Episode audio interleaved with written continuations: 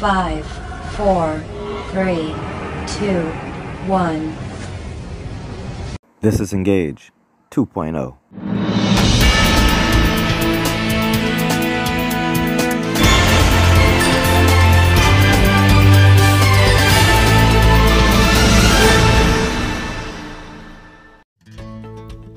Welcome back to Engage 2.0. I am Brother Edie, and joining me is, Brother Colin DeVoe. How you doing? And we are going to continue in our series, The Law. And we're going to look at the topic today, God's everlasting covenant. So if you want to know what that is, you got to stay tuned. But before we go any further, we're going to ask Brother Colin to lead us into a word of prayer. Brother Colin. Let us pray. Daddy Father, we're so glad to come here today to be a part of this broadcast and to share your word. We also pray for those who are out there that might be listening, that their hearts be softened to your word and they will be more willing to search for themselves to come closer to you, that their spirit might be one with our Lord and Savior. This is our prayer in Jesus' name I pray. Amen. Amen. Throughout the Bible, reference is made to God's covenant. Basically, this is a provision from God whereby sinful men and women can become the people of God. We can either accept or reject it. The covenant contains three points. One, God's promises. You can find that in Galatians 3 16 and 17. Two, God's conditions, that is, obedience to his will. You can find that in Deuteronomy 4 13. And three, the means to meet the conditions. This is Christ, the gospel.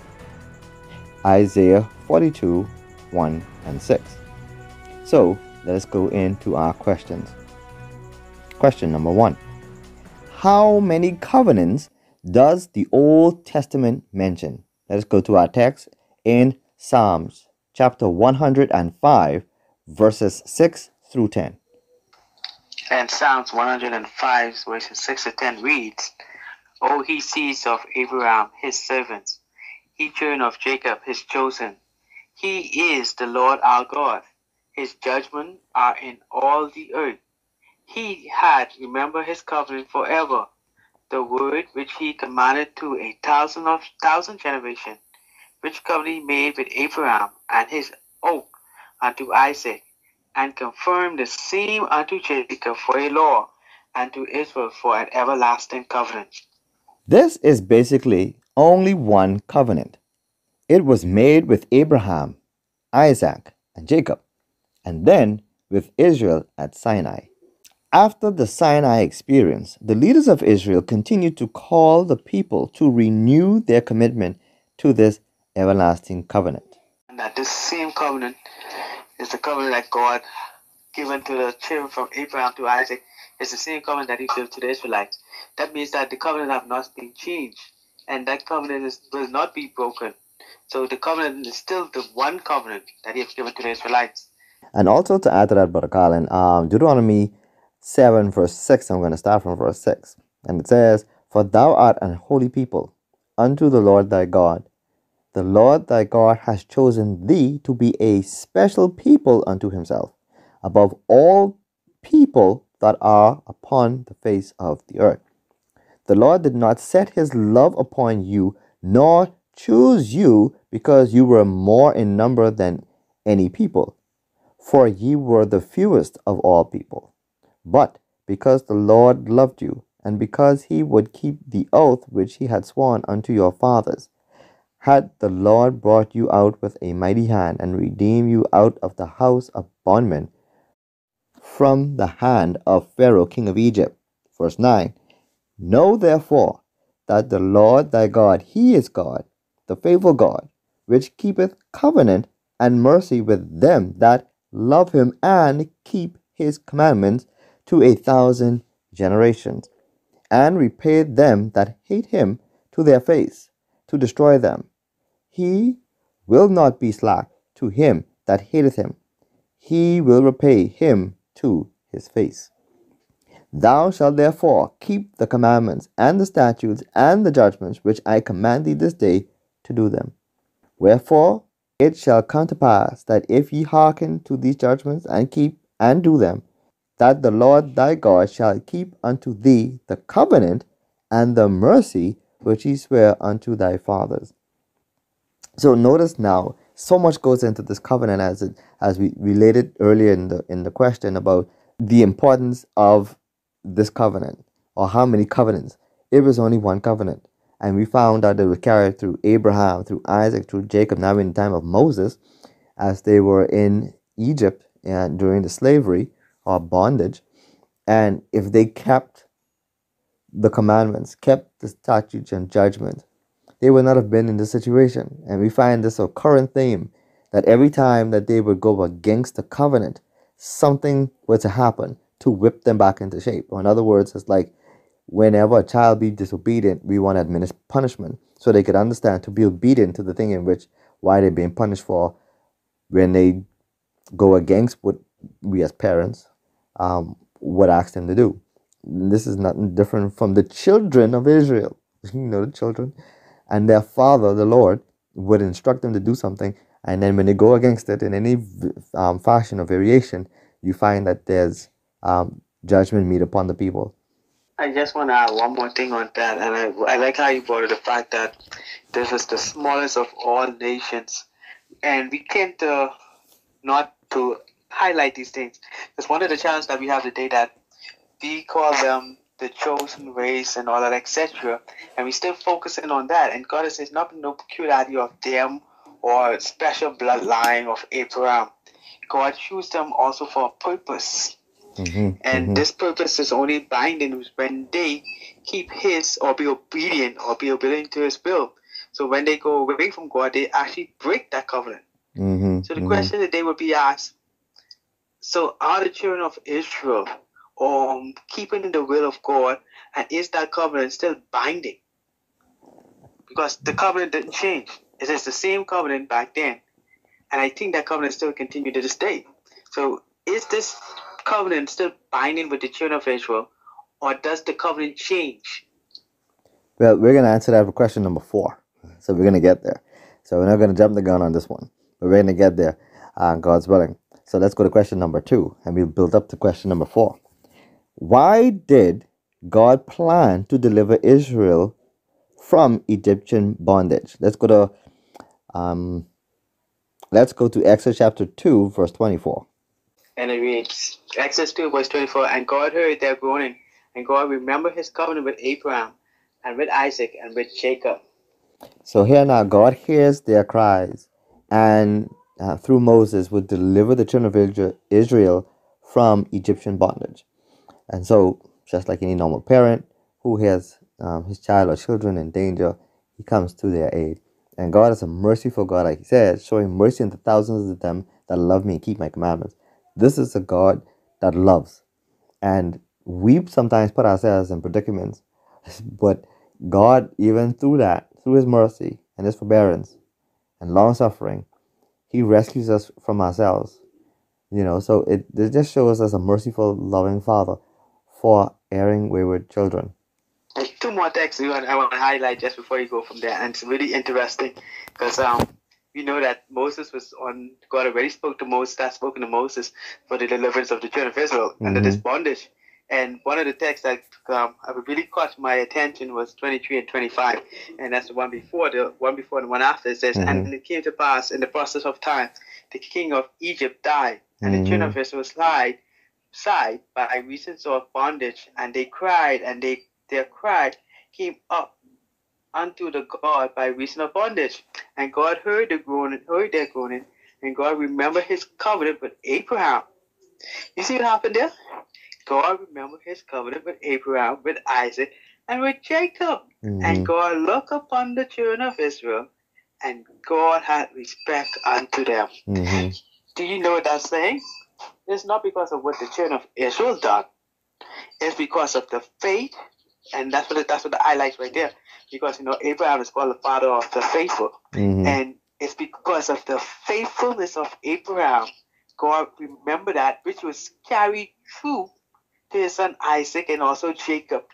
Keeping that command, being obedient, they was they were obedient that God remember, and that was passed on, and he had that respect because of that bondage or that bond, or not, not bondage, that covenant that he had made to Abraham way back then, he had respected that did not hold that against him, the disobedience of the children of Israel, and make back that covenant relationship that he rescued them and brought them, make them a nation unto him. Mm-hmm. God is good, you know. God is so good and merciful. Yeah, you know, there, there's hope. When you look at Abraham, you, you look at Abraham coming out of a household of um, idolatry. You know, his father started to uh, get into uh, worshiping of other gods. And you find uh, Jacob um, wrestling with what he had done, you know, and, and overcoming. This is why he has the name uh, Israel. And so um, you find that these men ha- have overcome situations and their surroundings to follow God. And there's hope. There's hope. There's hope in what was told Abraham that of the seed you shall be blessed. And so there's hope, there's hope to come. And and, and, and God remembers that and had respect because of what you just mentioned unto Abraham, Isaac, and Jacob.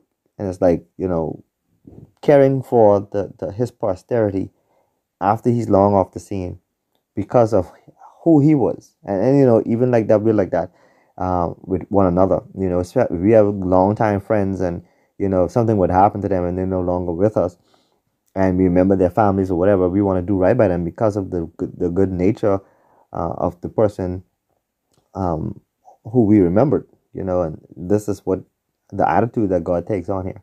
And, and we see that he is touched here with the feelings of the infirmities of his people. I just want to highlight one more thing before you go off this point, Brother Edie. And uh, I'm going to say that Abraham was the father of the faithful. The reason why I'm harping on this covenant and this faith one more time is because I want us to realize that the children of Israel has now become spiritual Israel. Mm-hmm. And this promise and this covenant still is looking for this promised land.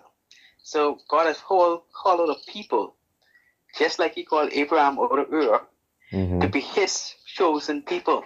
Mm-hmm. And today in the spiritual world, God has called out his people again mm-hmm. to be his represent uh, on this earth. So God have a church, God have a people, a remnant of people still represent him today. So and this people are based on what? And we're going to go there, and I'm not going to jump too far. But the first one I'm going to highlight is faith. Unless we have faith, guess what? That covenant is not there anymore. We broke that covenant. And we are definitely called to have faith in these last days. Uh, Christ said, Well, I find faith when I come back to the earth. And so it's very important for us to exercise that because it's faith. With faith, we please God. Let's look at question number three. When God called Moses to lead Israel out of Egypt, what was his purpose? Let us look at Exodus chapter 6, verse 3 to 5.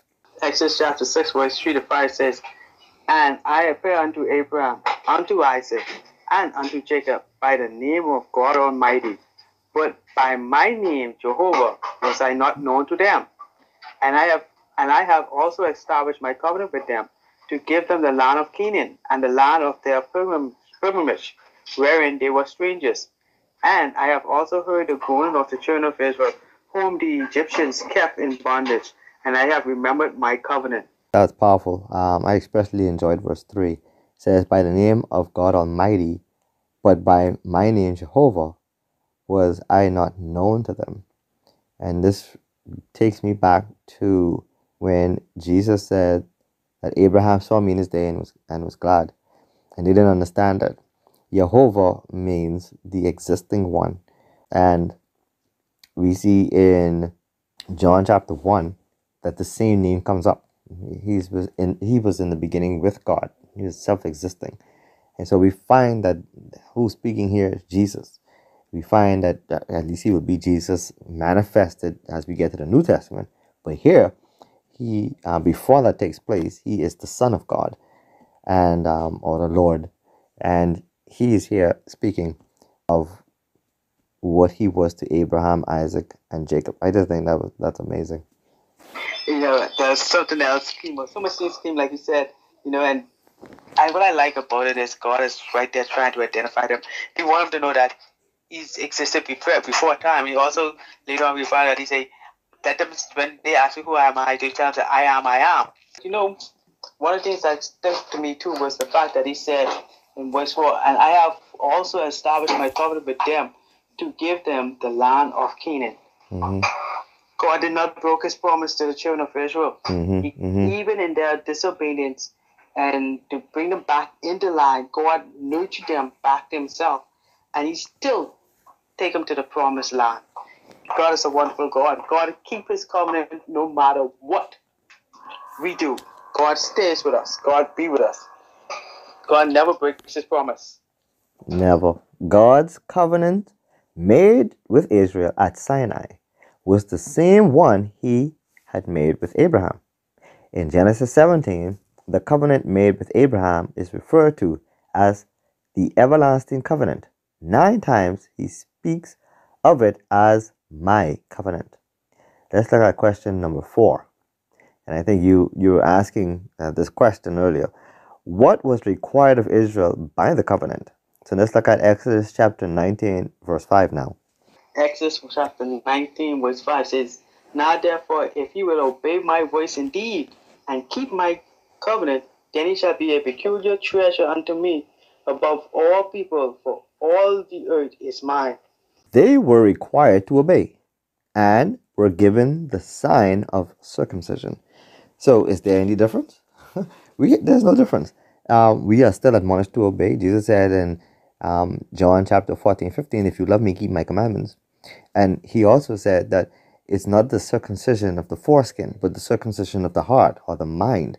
And this is the circumcision one God. He wants to cut off any product of sin that's lingered in our mind and wants us to walk anew.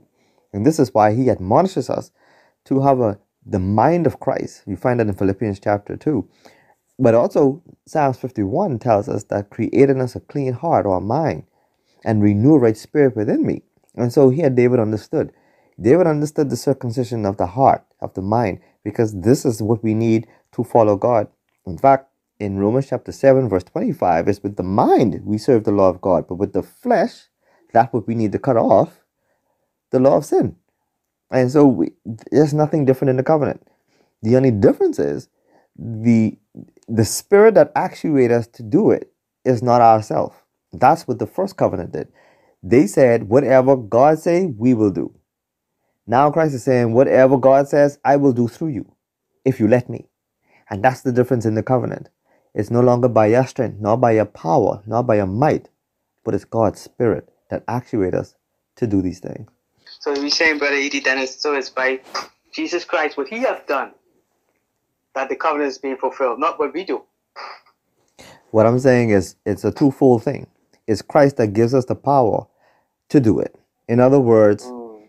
in other words, and this is where James talks about faith without works. See, You can't have one without the other. We can't extract faith from works. Faith accompany works, and your true works Amen. will show your faith.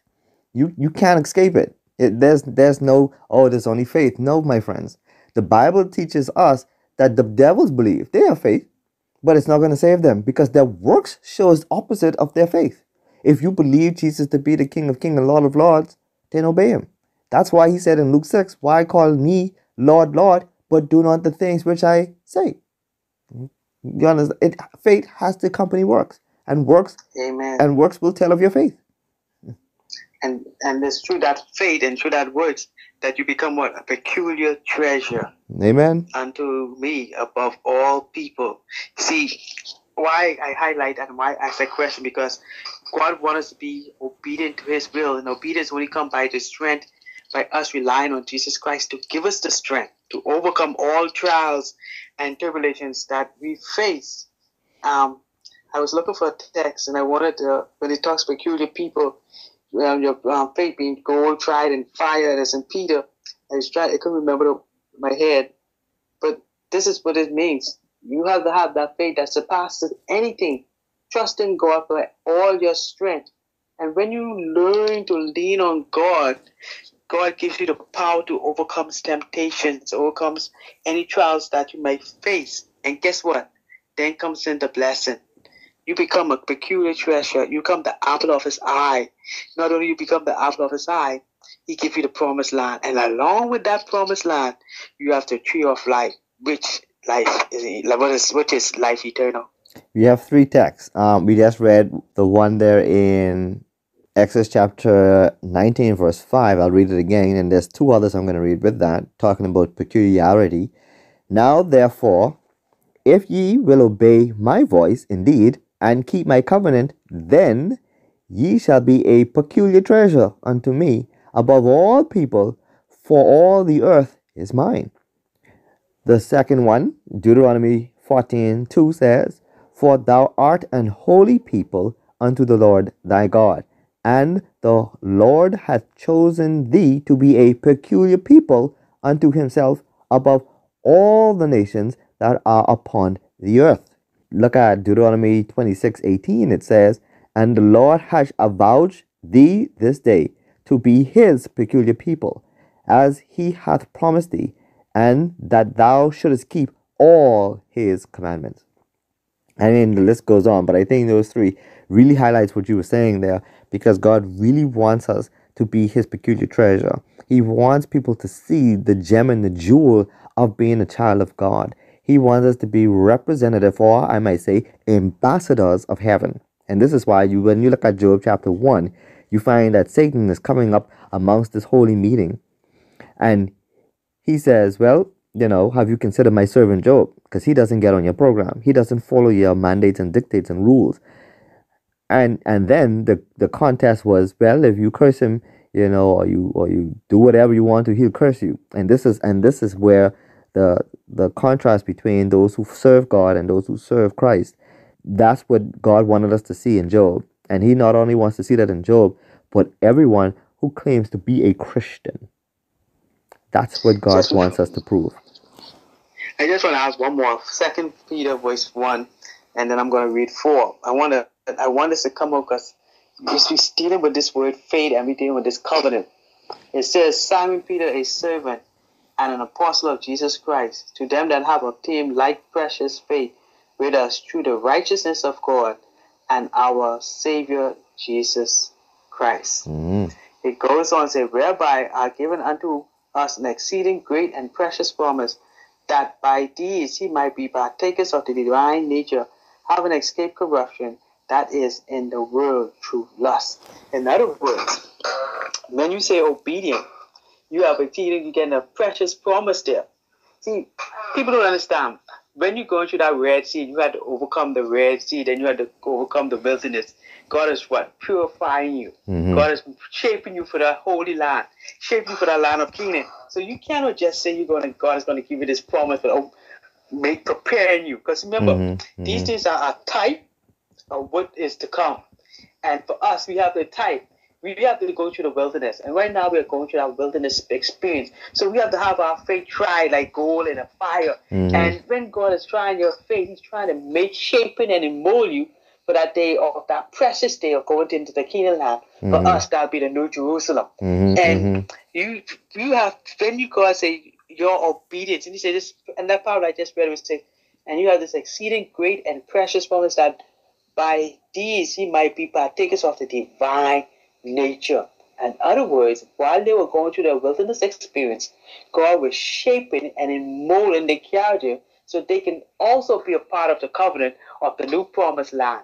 Mm, mm-hmm, mm-hmm. Okay, let's look at question number five. Was God's covenant at Sinai another covenant? No, God simply renewed his covenant to Israel at the time. The promises are there in Exodus chapter 19, verse 4 through 6. The law is there and the call to obedience, Exodus chapter 20. The means to fulfill the conditions are there too, through the Gospels as presented in the sanctuary. You can find that in Hebrews 9, verse 1. The ratifying of the covenant at Sinai by sacrificial blood pointed to Christ and the ultimate ratification of the everlasting covenant. Relative to the renewing of the everlasting covenant, Jeremiah predicted it in the coming messianic age. You could read Jeremiah 31, verses 31 to 34, and compare that with Jeremiah 30, verse 9. Jesus announced its renewal in the Lord's Supper in Luke 22, verse 20. God could not renew the everlasting covenant with physical Israel as they rejected him, but he is able to do so with spiritual Israel. And this is what we were alluding to, because we find that those who are worshiping God, as Jesus told the um, Samaritan woman at the well, that those who worship God must worship him in spirit and in truth. So it's not just enough to have faith, but faith has to be actuated by your works. That's why he said in John 14, 15, one of my favorite texts, if you love me, keep my commandments. Let's go to question number six now.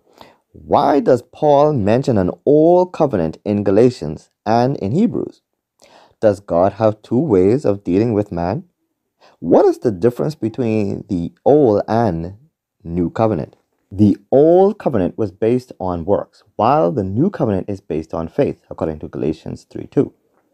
Paul shows in Galatians chapter 4, verse 22 to 26, that just as Abraham perverted the use of Hagar, making a wife of her to secure a child, so Israel perverted the moral and ritual instructions from an arrangement of law and gospel, one convicting the law and the other pointing to Christ, ritual, to merely a system of works.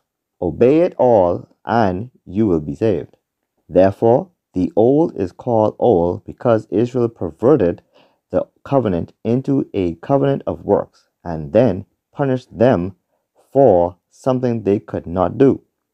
God gave the people the same basic covenant he had given to Abraham, that it became a system of works and then punished them for something they could not do. God gave the people the same basic covenant he had given to Abraham, that all became a system of works. Is due to the nation's perversion of it. This was never God's design. The fault at Sinai lay with the people who failed to maintain their relationship to God's covenant. Then, too, the covenant was formulated for them on the basis of the sanctuary types, which in time came to an end. When a person leaves the new covenant experience to live under the old, he falls from grace. Read Galatians chapter 5, verse 1 through 5, and I think we need to do that. So let's look at Galatians chapter 5, verse 1 through 5. I'll read, and it says, Stand fast, therefore, in the liberty wherewith Christ hath made us free and be not entangled again with the yoke of bondage. Behold, I, Paul, say unto you, that if ye be circumcised, Christ shall profit you nothing. For I testify again to every man that is circumcised, that he is a debtor to do the whole law. Christ is become of no effect unto you. Whosoever of you are justified by the law, ye are fallen from grace. For we through the Spirit wait for the hope of righteousness by faith. I'll read verse 6. For in Jesus Christ neither circumcision availeth anything, nor uncircumcision, but faith which worketh by love. It, it tells us right there that, the, and to be quite honest, a lot of people do take this out of context and they say that we're no longer in entangled in bondage and so they say we no longer have to keep the commandments. But Jesus doesn't speak with two sides of his mouth. He wouldn't tell the rich young ruler found in Matthew chapter 19 that he needs to keep the commandments to enter into heaven to have eternal life. Then he wouldn't have said in John chapter 14, 15, keep my commandments if you love me. And he wouldn't tell us in John um, 15, 10 to keep the commandments to abide in the Father's love as he had kept the Father's commandments and abide in his love. So he's not talking about the Ten Commandments. Paul is it's very explicit here. He's talking about the bondage of a law that is bound up in rituals and rites, and he brings up circumcision because this is one of the things that um, in the time of Moses and in the time of Abraham, circumcision was a big deal. Paul is saying that's no longer the case. Those who um, take God at His word by faith, this is the faith that's going to work the love. And if you love Christ, you keep his commandments. I, I like how you brought that up, buddy. I just want to add another part of it from a different point of view. um, First Peter verse one, and I want we talk about works and we talk about faith, and God. We also highlight obedience. Um, this obedience is not of ourselves. This is our faith demonstrated by our works. Mhm. That God already, through His Word, purify our minds and bring us right with Him. And I, I wanted to highlight this because it actually comes into line from a different point of view about what this faith really is all about and what obedience comes in line.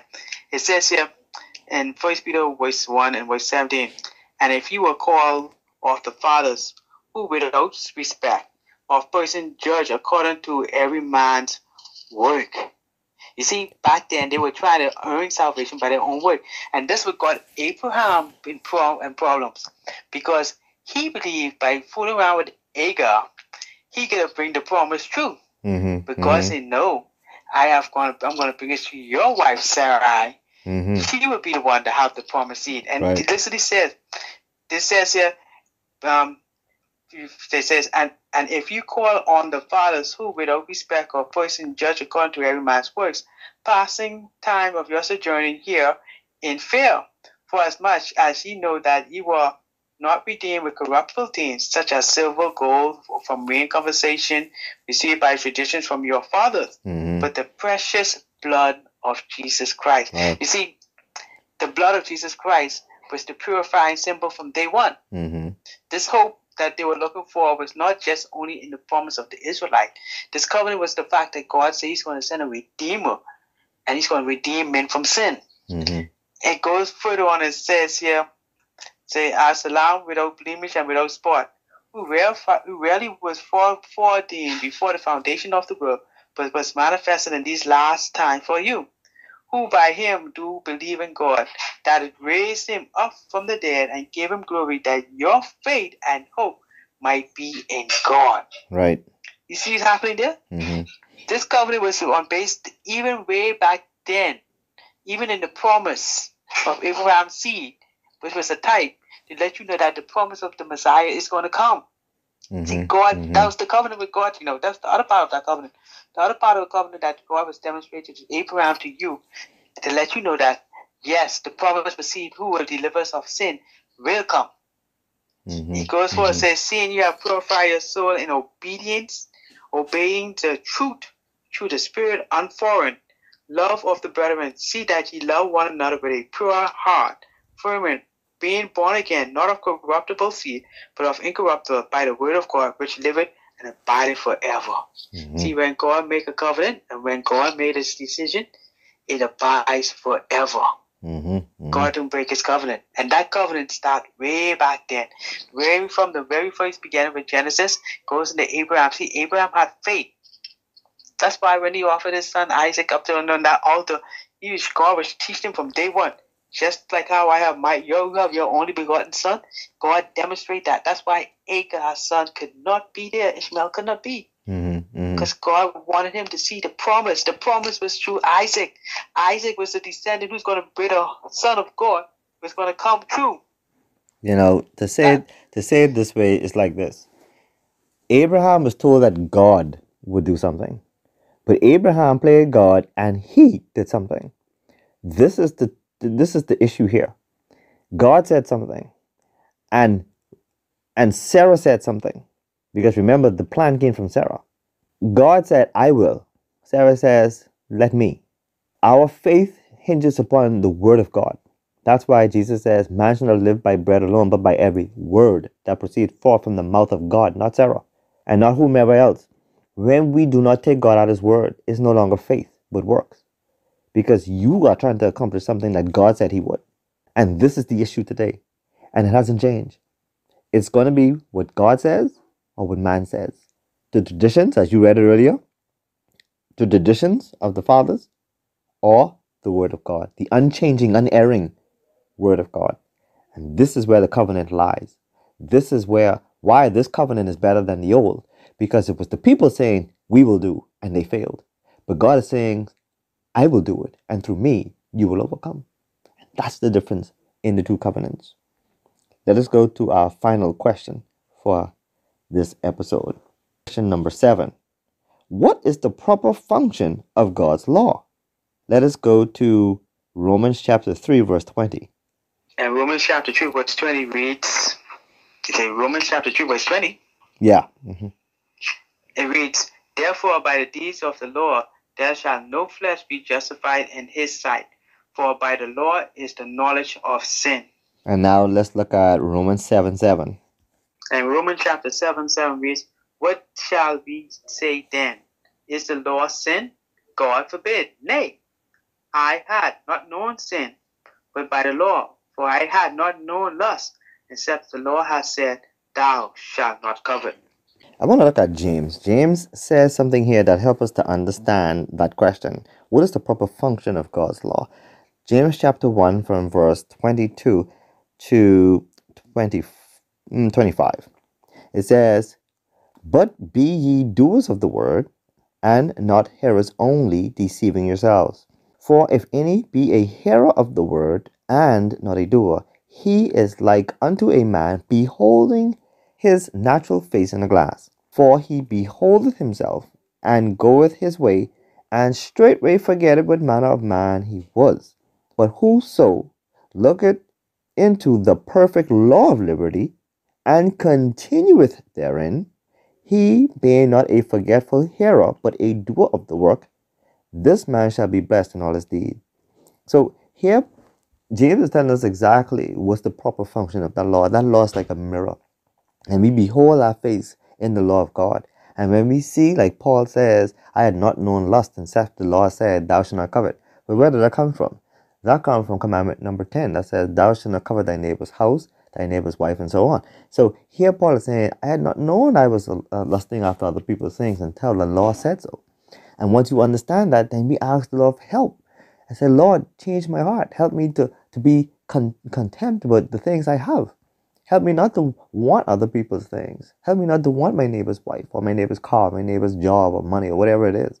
These, this is what God's law serves as. And once we understand that, it's like a, a, a mirror. The, that's why we, we, we say here, especially us on this program, the law will not save you. The law is only there to show you what's wrong with you. The help coming from the Lord, as the psalmist said. And He was the one, and He is the one who will give you the strength and the power to overcome. That's why it says, All power is given unto me in heaven and earth. So He will give you the power. He's able to keep you from falling. But like Peter sinking, what must we do when we are sinking? Cry out for help. That's what that's what Peter did. Say, Lord, save me. And that's what Jesus does. He saved us from our sin. That's why he came. And I love the text that Brother Colin read um, earlier that tells us that he is the Lamb. I think it was in First Peter. He is the Lamb, that perfect Lamb that came to save us from sin. And so once we give our hearts and our minds to him, he will do exactly what he, his word says that he will do. That's to save us. You know, Brother Edie, um, I love this text so much because people, you know, one of the biggest demonstration of a converted heart is the life we live. And Mhm. whether we want to believe it or not, God is in the business of molding characters. Amen. One of the things that we're going to be able to take from this earth is our character. That's right. So if the heart, that is the stony heart, doesn't become flesh, guess what's going to happen? Your heart's going to be like Pharaoh's heart that's hardened. hmm And you're going to want to go, you're going to find yourself fighting against God.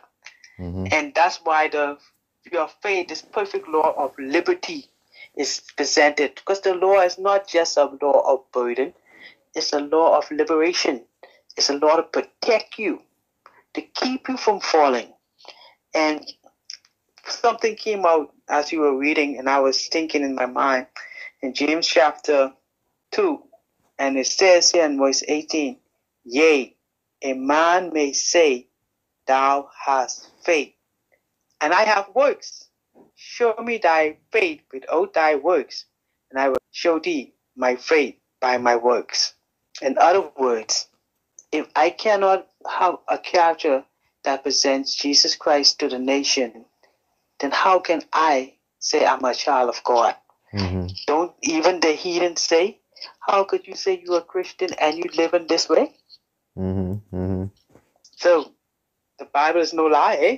Mm-hmm. No. If you cannot demonstrate your faith by your lifestyle and a converted and a changing characteristic, then guess what? They call you a lie. Mm-hmm. Hypocrite. Mm-hmm. Mm-hmm. So the covenant that God has made to us is a covenant that only can be fulfilled when we demonstrate our faith by our obedience to His will. I know sometimes it is a challenge for us to live up to that challenge. And guess what? That's why David was put inside the Bible. That's why the Psalms was put in the Bible. And that's why Psalms, when you hear David and hear the way that David speak, oh, search me, O God, and know my heart. Try me and know my thoughts, and see if there be any wicked way in me, and lead me to the way of everlasting. David was a sincere man. You see, when we fall in situation, God has also given us First John chapter two. We have an advocate on high, and the advocate is Jesus Christ. Yes, we're not going to always get it right, but Jesus is still there willing to carry us through. That's what that text earlier said. Even though the children of Israel were disobedient and stranger to God, because guess what we are? We are now stranger to God in our sin. But we come alive, like Paul said. We come alive. We were once alive, I should say, and then we are dead to sin, but become alive in Jesus Christ. Amen. Because we start living for the one who have died for us. And that's what love does. Love melts the stony heart Mm-hmm. Mm-hmm. and we make it a flesh. Mm-hmm. And that flesh gives faith because we Mhm. now learn to trust in the one who have died for us. And when we trust him, we start becoming obedient to the word of God. And sometimes we become obedient we don't even understand how we become obedient. Because the word of God is right there daily as we eat and as we read the word of God, our faith is being strengthened. And as we sit down and spend that morning and that evening just worshiping and studying the word of God, our eyes starts to be open and we develop a trust in our Lord. See that faith builds trust. Trust builds obedience. Mm-hmm. Mm-hmm. Amen. That brings shows love. Amen. Let us put our hands in our hearts in our Lord and our Savior, who can take us to the land of Canaan, who can bring us to the New Jerusalem. Amen. In conclusion, God's law is his standard of right. It expresses his will. You can read Psalms 40 verse 8. It declares man's duty. Read Ecclesiastes chapter 12 verse 13. And it reveals sin. Read Romans 3 20 and 7 7. God's law is also the method by which he works. It shows how God runs the universe morally and spiritually. God's method is obedience to his will. If man had never sinned, he could easily go by the terms obey and live, disobey and perish. God cannot change his law as the standard. But because man has sinned, he has to change the method of attaining righteousness. Israel's failure was a failure of faith. You can read Romans 9 31 to 33 and Hebrews 4 1 and 2. The eternal principle of the everlasting covenant is to believe what God has promised and allow the Holy Spirit to write God's law on our hearts. Salvation by grave establishes God's law as the standard. Read Romans 3, verse 31, 8, 3 to 4, and Romans 13, 9 and 10. My friends, what a blessing this study was. We pray that you go back over the material we covered and come to the conclusion for yourself by the aid of the Holy Spirit. He will never lead you wrong. We are going to ask Brother Colin to close us up with a word of prayer. Brother Colin. We thank you, God, for the covenant that you have kept. We thank you for the blessings that you have already given. We thank you for the strength that you've given to us. We thank you for the Son that have died on the cross. We thank you that you have never failed or give up on us. We thank you for when you say that you will redeem us unto yourself. For this reason, God, we give honor and we give praise to your name because it's only through your righteousness that we become obedient. Because we don't even have the heart to come to you. Amen. We thank you, God, that you are willing to step a step a little lower to bring us uh, aright with your Father and yourself. For this reason, God, we say to the grace and mercy and to the blessings. And we ask that you be with those who are listening and us on this panel today to keep us firm in your word, to grow, to be strengthened, and that our faith might be demonstrated in our life through the obedience of your word of God. Amen. For this we say in Jesus' name, Amen. If you care to send us an email, you can do so at heart to heart ministries 242 at gmail.com. We will always be happy to hear from you. Also, you can find us on YouTube. Just type into the search engine heart to heart 242. There you'll find all of our past content. We would invite you to subscribe to our channel and click on the bell icon so you don't miss any more of our future uploads. Also, if you like the information, please give it a thumbs up and share it if you believe it. Also, you can find us on Facebook under Heart to Heart 242 and also you can find us on Twitter. You can also hear this podcast via Anchor. So for myself, Brother Edie, and for my co-host, Brother Colin, we say until next time, Maranatha.